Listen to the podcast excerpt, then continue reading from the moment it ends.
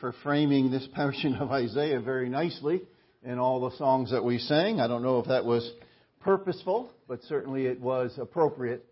And we give praise to our Lord for the songs that we sang this morning, for the wonderful time of just praising Him and lifting up our voices to Him. Turn with me, if you will, please, again, back to Isaiah chapter 6. Isaiah chapter 6. Now, I don't plan on spending any time this morning reviewing the things that we looked at last week. I hope they're still fresh in your minds. And if you weren't here last week, you can certainly pick up a tape or I guess they're no longer tapes, are they? You can listen online as it's streaming. And man, am I dating myself or what? And you can listen to the message and catch the things by which we are building in order to get into the portion that we want to concentrate our attention on this morning. I will just remind you of the outline that we gave. Again, I reiterate that I'm borrowing a page from John Clifford's notebook, I suppose, in that is this chapter nicely breaks down into three sections. A holy God, a humbled servant, and a hard ministry. Three H's that are very easy to remember. So as I read through this portion again this morning, we're going to read the entire portion again. And as I'm reading through, try to remember the things that were spoken of last week as we get to verse 9 and onward, where we're going to spend our time this morning. Isaiah chapter 6. In the year that King Uzziah died, I saw the Lord sitting on a throne, high and lifted up. And the train of his robe filled the temple. Above it stood seraphim. Each one had six wings. With two he covered his face. With two he covered his feet. And with two he flew. And one cried to another and said, Holy, holy, holy is the Lord of hosts. The whole earth is full of His glory. And the posts of the door were shaken by the voice of him who cried out. And the house was filled with smoke. So I said, Woe is me, for I am undone, because I am a man of unclean lips, and I dwell in the midst of a people of unclean lips, for my eyes have seen the King, the Lord of hosts. Then one of the seraphim flew to me, having in his hand a live coal which he had taken with the tongs from the altar, and he touched my mouth with it and said, Behold, this has touched your lips. Your iniquity is taken away, and your sin purged. Also I heard the voice of the Lord saying, Whom shall I send? And who will go for me? Then I said, Here am I. Send me. And he said, Go and tell this people, keep on hearing but do not understand. Keep on seeing, but do not perceive. Make the heart of this people dull, and their ears heavy. And shut their eyes, lest they should see with their eyes, and hear with their ears, and understand with their heart, and return and be healed. Then I said, Lord, how long? And He answered, Until the cities are laid waste, and without inhabitant. The houses are without a man. The land is utterly desolate. The Lord has removed men far away, and the forsaken places are many in the midst of the land. But yet a tenth will be in it, and will return and be for consuming, as a terebinth tree or as an oak, whose stump remains when it is cut down. So the holy seed shall be its stump. And may the Lord add the blessing to the reading of His precious word. And let's pray together. Father, when we view Your word and we read its words, it is only by the means of Thy Spirit that it can penetrate our hearts. And we pray that Thy Spirit might speak to our hearts and lives this morning, guiding us and directing us as we listen to Your word. Bless, we pray, that Your Son might be lifted up and glorified. For we ask it in His name. Amen. Imagine, if you will, and for some of you this will be a difficult thing to do, but imagine, if you will, I'm looking at Elaine, imagine, if you will, that you are a young man or a young woman. For some of us, that you have to go back and imagine a long time ago. But imagine you are a young man and a young woman with a heart to serve the Lord. You have a desire for the things of God. And you want to give your life and dedicate your life to the service of God. And you have been led by the Lord, step by step, to begin sharing His message, to begin sharing the gospel of Jesus Christ, showing a lost world of its need for the Savior. And after several years, you sense the Lord is leading you into full-time missionary service for Him. You sense that the Lord is directing you. You sense that the Lord is leading you. And as a part of that call, the Lord says to you, I want to send you to preach the gospel. I want to send you to disciple men and women. I want to send you to the Philippines. I want to send you to Singapore. I want to send you to Zimbabwe or Nigeria, wherever. But you will have no fruit whatsoever. You will have no fruit.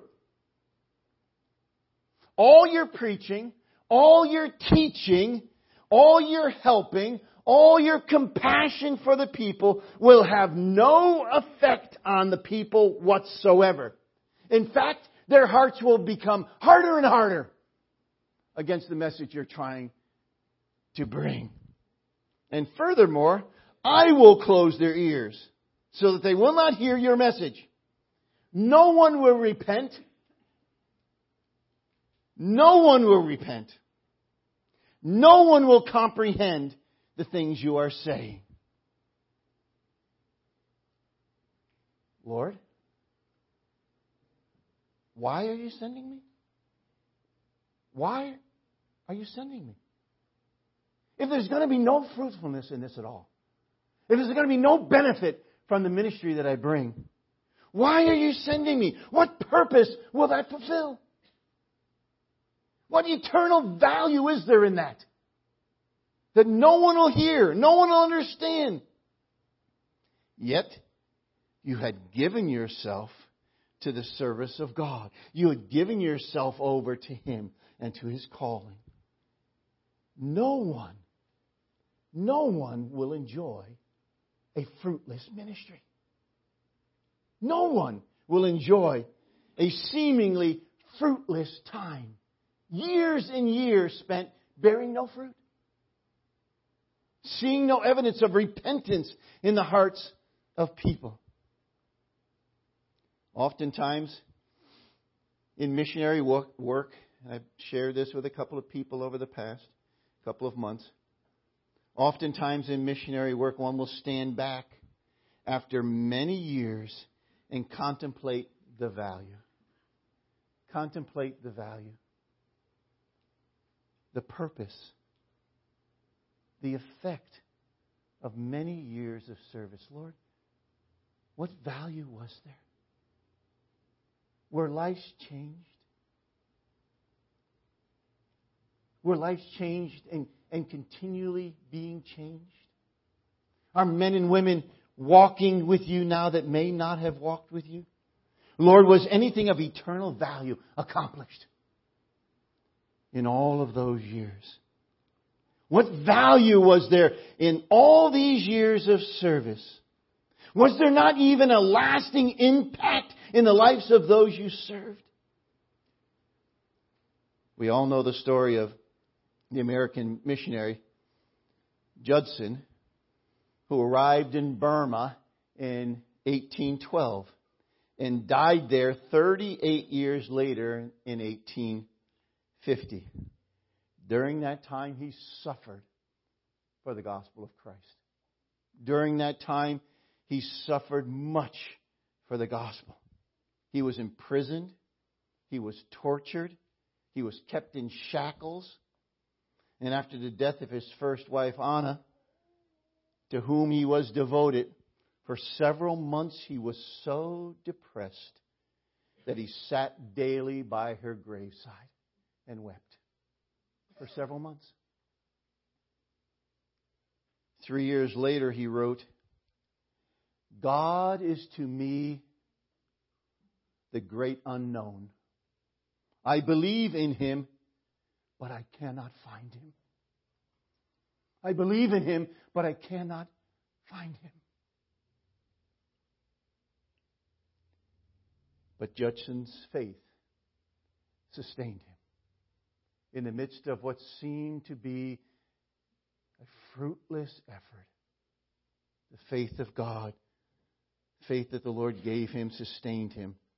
And he threw himself in the tasks that he had come to do. This is what the Lord called me to. I will continue to work in it. Regardless of what I see, I will continue to work. And he threw himself into translation of the Scriptures. And after many years, the New Testament was translated. And after that time, he put his heart and soul into translating the Old Testament.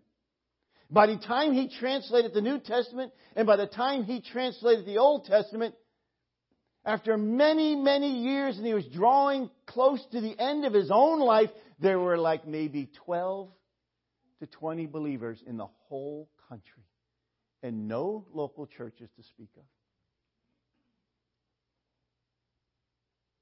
An apparent, from man's standpoint, a failure in his missionary service. What did you do? Well, I gave them the Word of God, but it didn't change anybody's life. No one responded. No one listened. Now, statistics, of course, are unclear.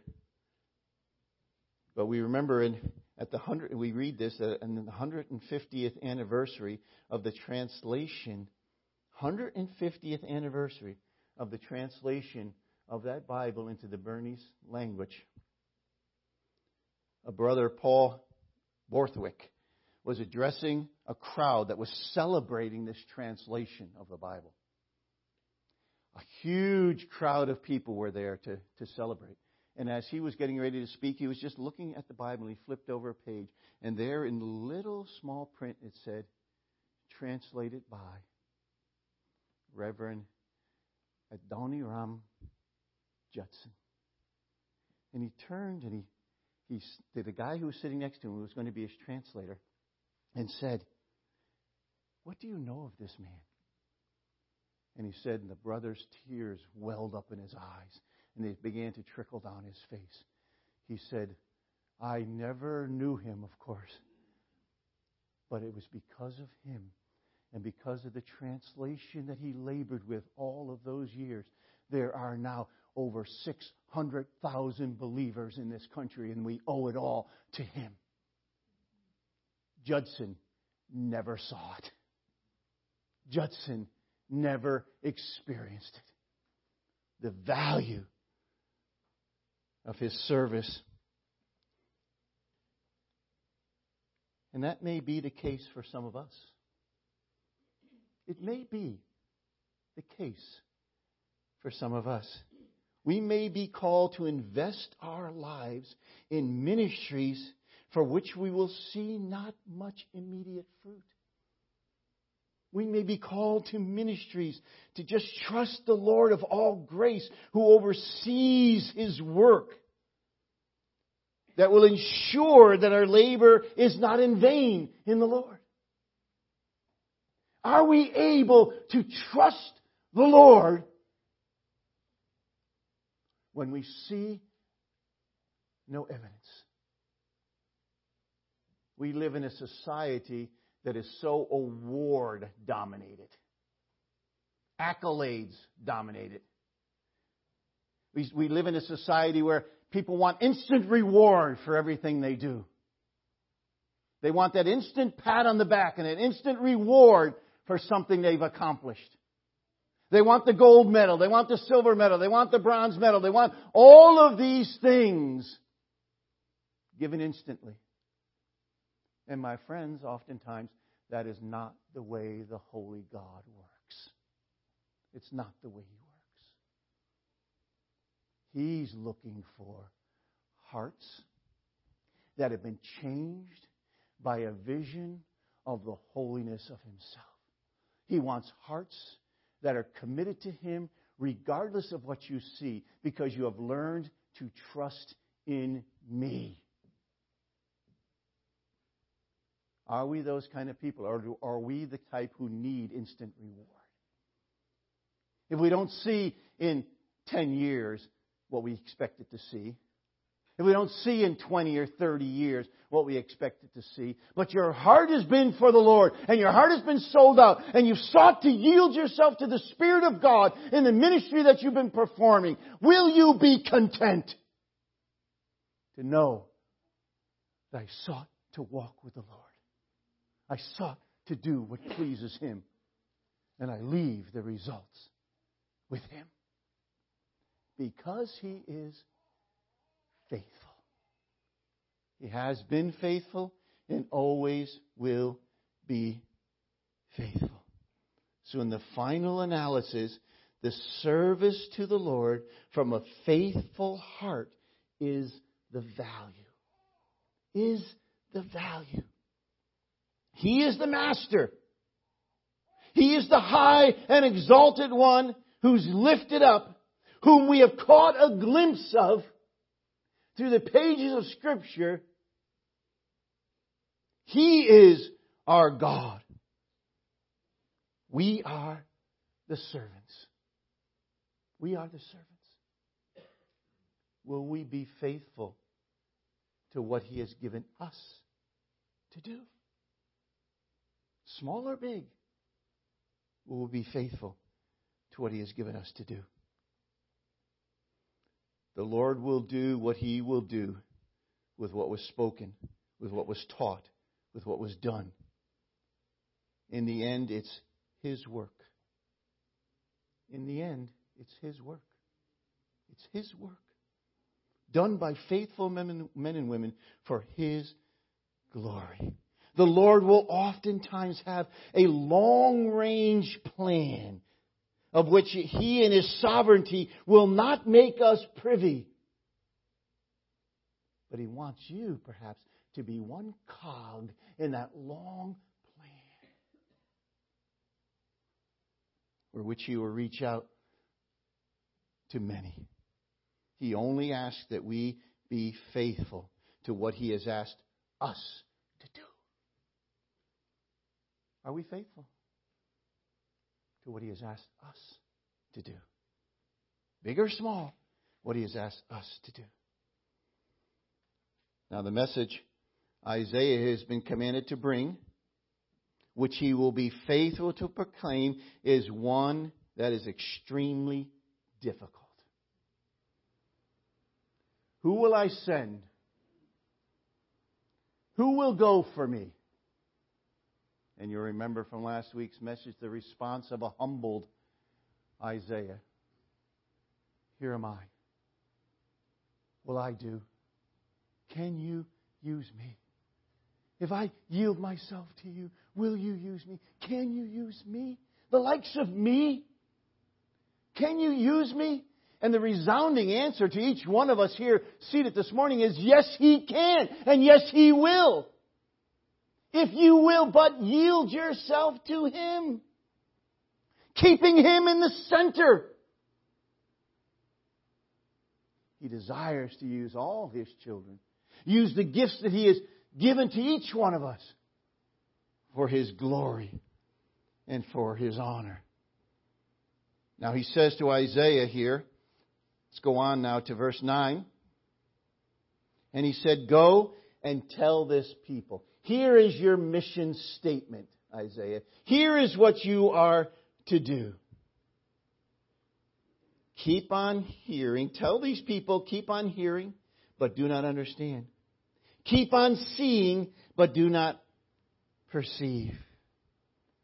They have become like the idols that they worship, who have eyes but cannot see, who have ears but cannot hear, who have feet but cannot walk and cannot move, who have mouths but cannot speak. They've become like idols that they served on the high places.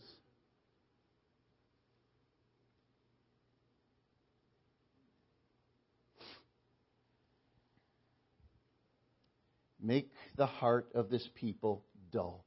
That's your ministry. That's your ministry, Isaiah. Make the heart of these people dull and their ears heavy, and shut their eyes, lest they see with their eyes and hear with their ears and understand with their hearts and return and be healed. God's commission to Isaiah is a ministry that will actually prevent repentance so that judgment will come. Strange ministry, isn't it? Difficult ministry. And as I said last week, he's speaking to the nation as a whole. That does not mean that within the whole of that nation, there may be individuals who will rise up and say, I don't agree with the way the nation's going. I repent and I give myself to the Lord. And the Lord will preserve them, and the Lord will take care of them and prosper them.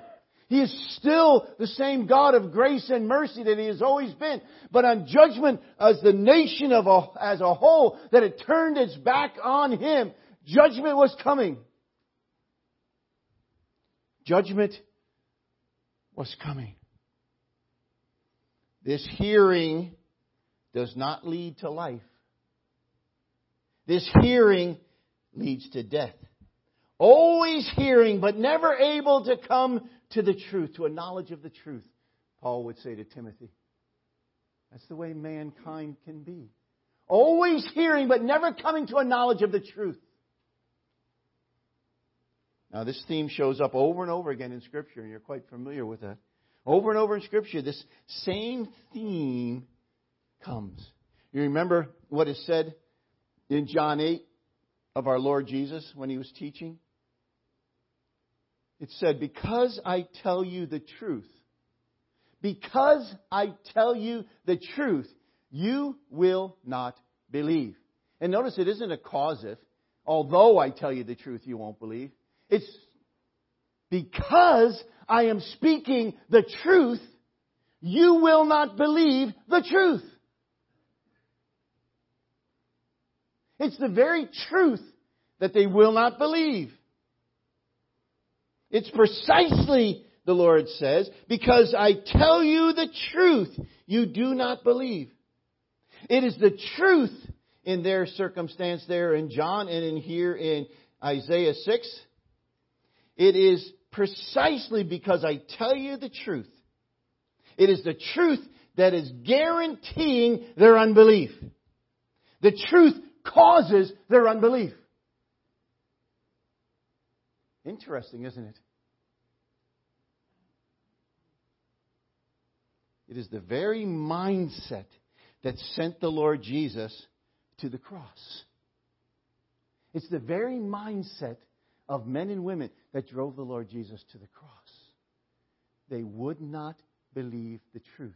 And even when the truth was there in front of them, the one who embodied truth, they would not hear. They would not receive. But He went to the cross. And He suffered and bled and died for those very people who would not believe the truth. And afterwards, many came to know Him. Many believed in the truth. Many among the Pharisees even came to Him and believed. But they would not believe His word.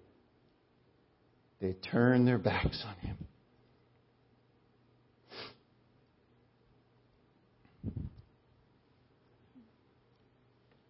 Would not believe. They are willfully going on in their blindness. They've become so hard, so anti-God, that they will not see, they will not hear, they will refuse to understand. They have become so anti-God that they refuse to believe. That's amazing. They are willfully determined, willfully in their minds, they have determined to go in another direction. Their minds are set on their own course that they will not believe the truth, even when it is presented to them. Amazing. Doesn't it sound a bit like Second Thessalonians? God sends them a strong delusion that they believe the lie. That's what human hearts are like.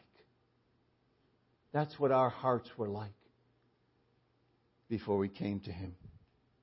Now, when Isaiah hears this message, here is your marching orders, Isaiah. This is what your ministry will be. His first response is, Lord, for how long? How long? I mean, I'm here and I can preach this message, but for how long will it be before they begin to turn back?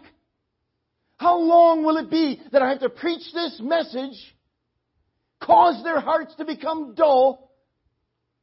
How long must I preach it before they will turn and say, we see it, Isaiah. We repent in sackcloth and ashes. And the Lord's response to him is, they will never turn back.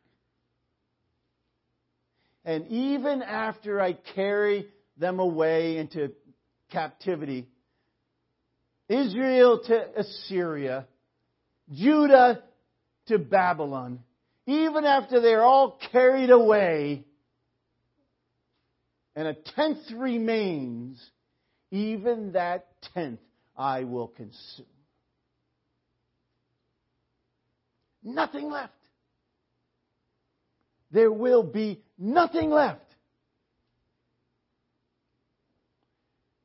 What a way to encourage a guy going on in ministry. What a way to encourage a man. His judgment is confirmed. It will happen. The hearts of these people have caused it. Do you remember, and I'm sure some of your minds have gone back already to the Exodus, to Pharaoh, seated on the throne in Egypt. And there, when God comes down, it talks about how Pharaoh's heart was turned against the people of Israel. And then it says that he hardened his heart and he would not let the people go. And then it says he hardened his heart and he would not let the people go. Despite all the miracles that were being shown, he hardened his heart and would not accept it, would not believe it. And then it says, and God hardened his heart. There came a point of no return. There came a point of no return. The hardening of his heart brought about a point of judgment that was coming into the land of Egypt. A point of no return had been reached, and judgment would fall. Now with Isaiah here, it's like 140 years before these events will even occur. It's like 140 years in the future before these events will occur. But there's no turning back for the nation as a whole. Judgment from God is fixed. It will come. As He promised it would for the nation that would turn against Him and not obey His laws and follow after idols. This is the ministry to which He is called. That's what the text tells us. When the Lord is preaching and teaching the people in parables, you'll remember. Go to Matthew 13. We want to just look at Matthew 13 for a couple of minutes as well. Because we see the same thing, and he actually goes and quotes these portions from Isaiah. In verse 10, the disciples ask him, Why is it that you speak to them in parables, Lord? Why do you speak to them in parables? Why aren't you just very, very clear in what you say? Why do you speak to them in parables?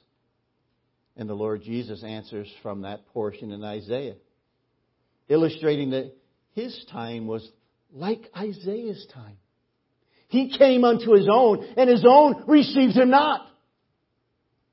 They would not hear it. They would not receive the truth when it came. Let's read it here. This is Matthew 13, beginning at verse 10. And the disciples came and said to him, "Why do you speak to them in parables?" He said to them and answered, "Because it has been given to you to know the mysteries of the kingdom of heaven. But to them it has not been given.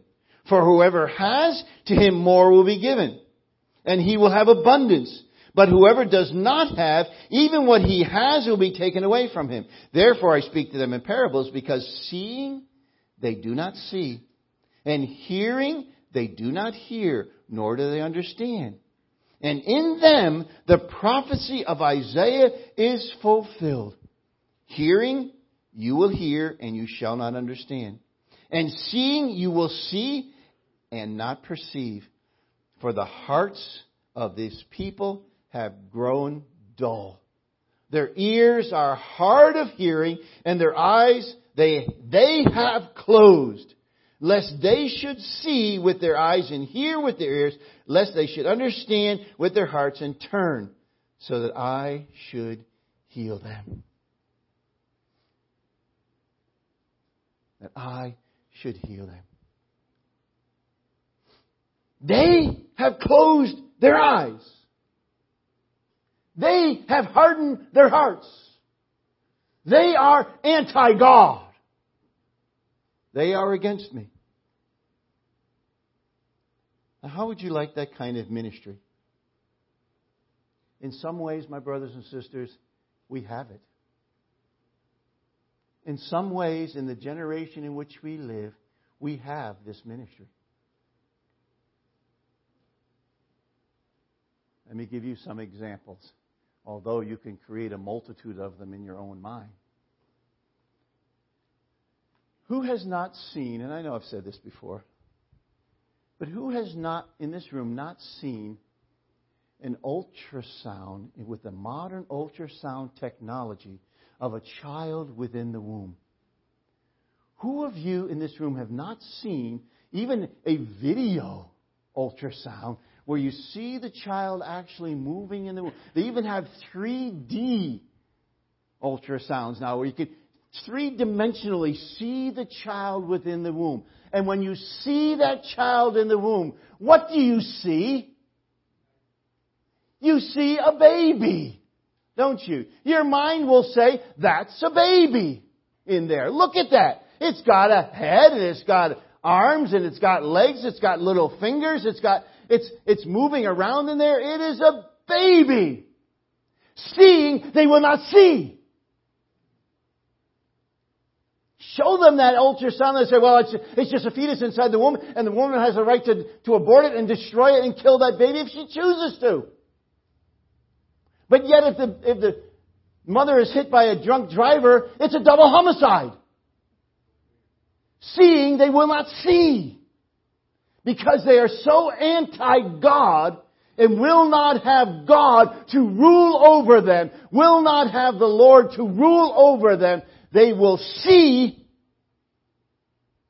undeniable truth and deny it. True?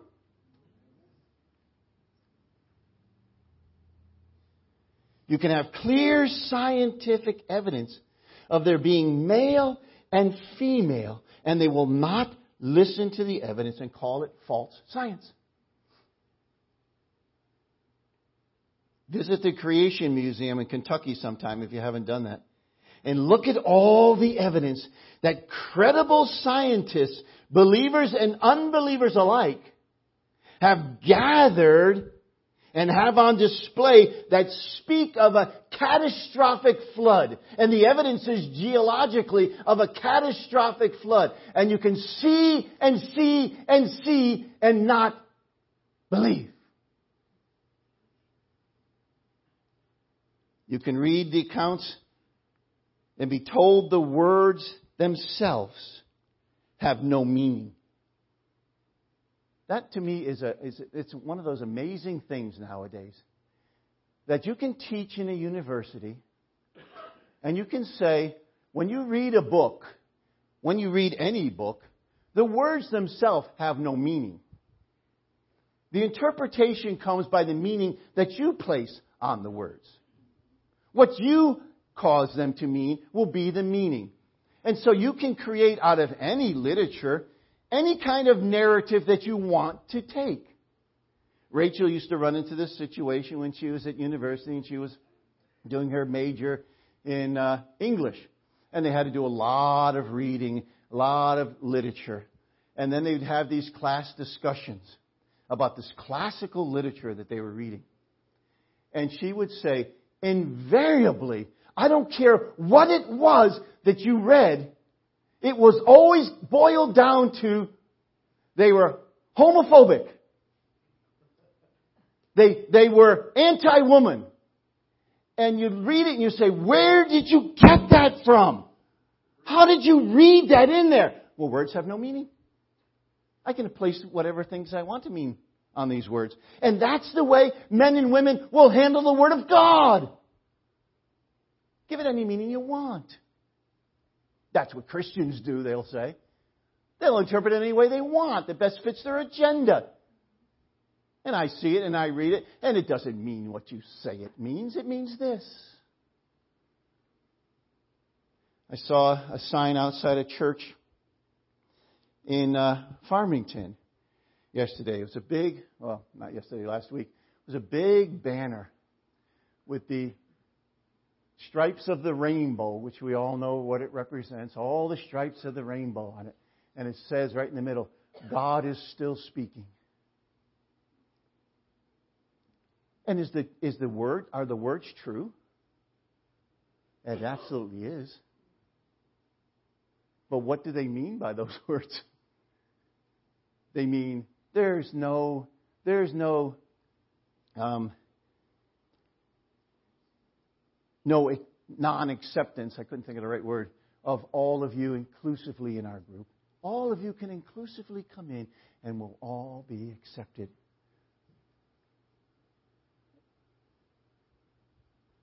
Seeing, hearing, but not seeing and not hearing.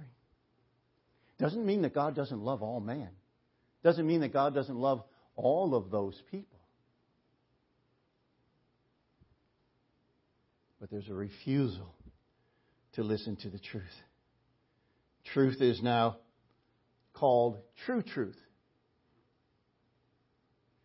True facts. And when I hear that, it's like, what sense does that make?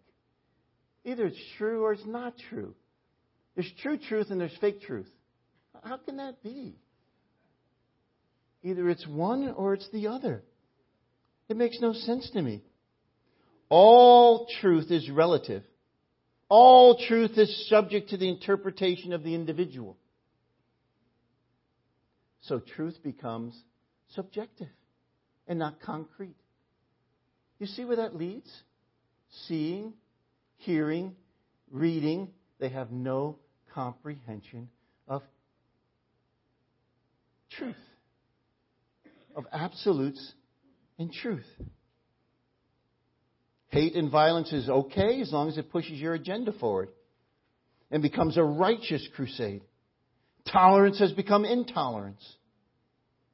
And there is an absolute anti-God sentiment permeating society.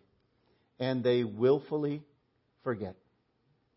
They willfully forget. And that's a recalling of that portion in 2 Peter 3. They willfully forget. Remember Romans 1:28? And even as they did not like to retain God in their knowledge, God gave them over to a debased mind to do those things which are not fitting. People do not want God interfering with what they consider to be a good time. People don't want God interfering. They don't believe the warnings of Scripture that there's a day of judgment coming, that they are under God's judgment now and will eventually face it eternally when they die. People think that they're basically good and that God will overlook their faults and give them credit for their good deeds on Judgment Day. So they don't repent of their sins. They see no need for it and believe in the Lord Jesus Christ to save them from God's judgment. They don't see it. They don't see it. And although throughout the hard ministry, the hard message, the Lord will give glimpses of hope. Only He will give glimpses of hope that Isaiah will never experience personally. And maybe we won't experience personally in this age. Go tell these people. And it is our duty to tell them. Just because, let me be careful. I wrote this down and framed it. So let me read it carefully. Just because we do the right things in the right ways does not guarantee ministry success. There used to be that saying, and I can't remember who said it. Some of you will remember. I think it was George Mueller. Not to disparage George Mueller in any way. He was a tremendous man of faith. But I think the statement was, God's work done in God's way will never lack God's supply. True?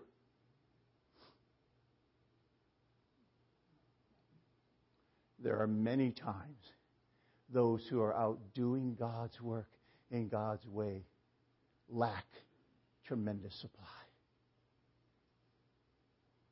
I've experienced it.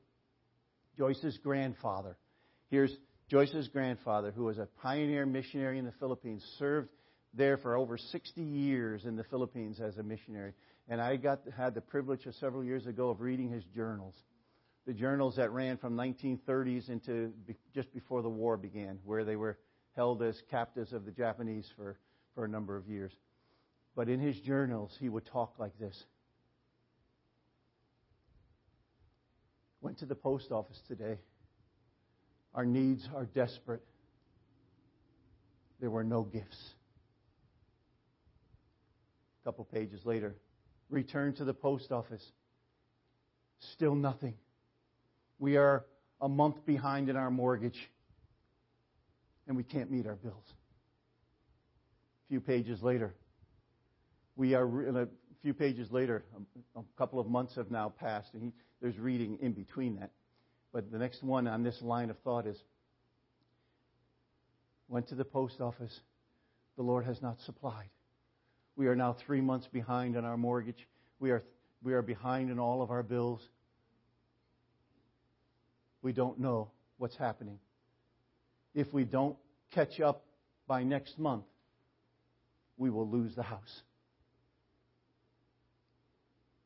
And then a couple pages later, you read, God has marvelously provided. And we paid the 3 months. And we have food on the table. Sometimes the Lord has different plans and different purposes to make us trust Him and rest in Him. And just because we're having hard times does not mean that the Lord is not at work. Just because you're having hard times in ministry doesn't mean the Lord is not at work. Several times we experienced that. And I'll tell you something. I wouldn't change it for anything. There were things the Lord taught me in those times that I could not have learned any other way. Just because you do things in the right way doesn't guarantee ministry success. Things are running on God's timetable, not ours. Our responsibility is what it has always been. Speak and preach the truth, regardless of the apparent results. Continue to preach and teach the truth. We are called to be faithful in dry times. If our only measure of faithfulness is fruitfulness, we will often be discouraged. But if our eyes have caught a glimpse of the holy God who's commissioned us, the Holy Savior who delivered us and saved us and thrust us out into His work. If we can only catch a glimpse of that, it will sustain you through all the difficult times. That is the reason God gave Isaiah the vision then, to sustain him going forward.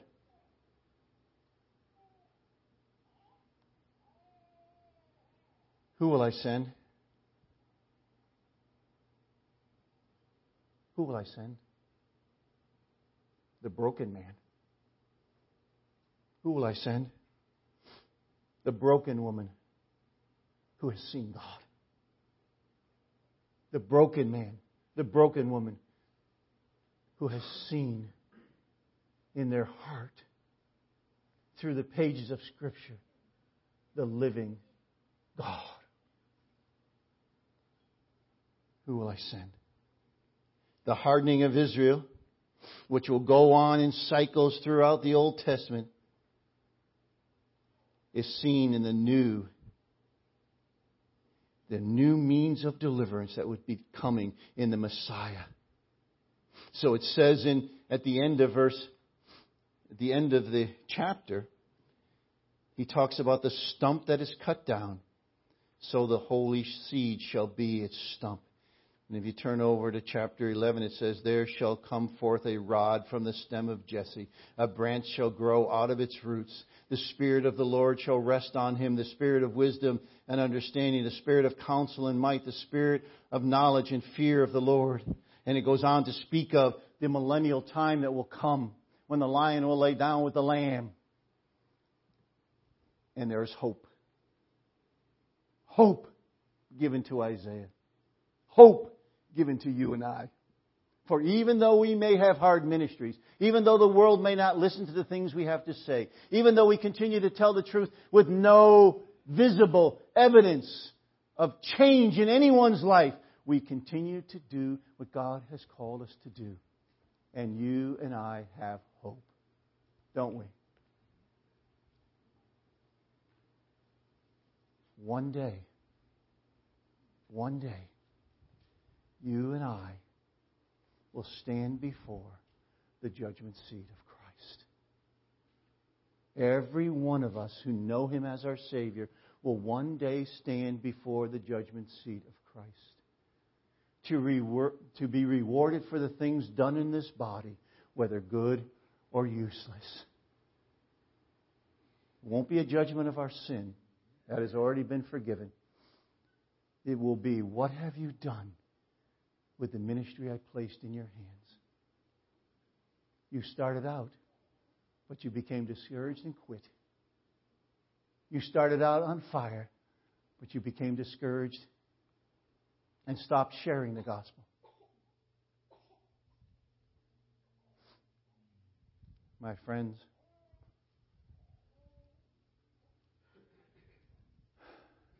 I long to hear. I may not hear it, but I long to hear from the lips of my Savior, well done, thou good and faithful servant. Enter in. Do you long to hear those words? Then now is the time. Continue on, because you have all the hope in the world. Father, we give you thanks. We give you thanks for our Savior, the Lord Jesus Christ, the high and exalted and lifted up one. We give you thanks that He is the perfect one. He is pure light, in whom there is no darkness whatsoever. And the pure light and pure truth came into this world, and men would not receive the truth. They would not even listen from the lips of God Himself in the flesh. And so, Father, we don't expect anything different. But we know that your Spirit is at work.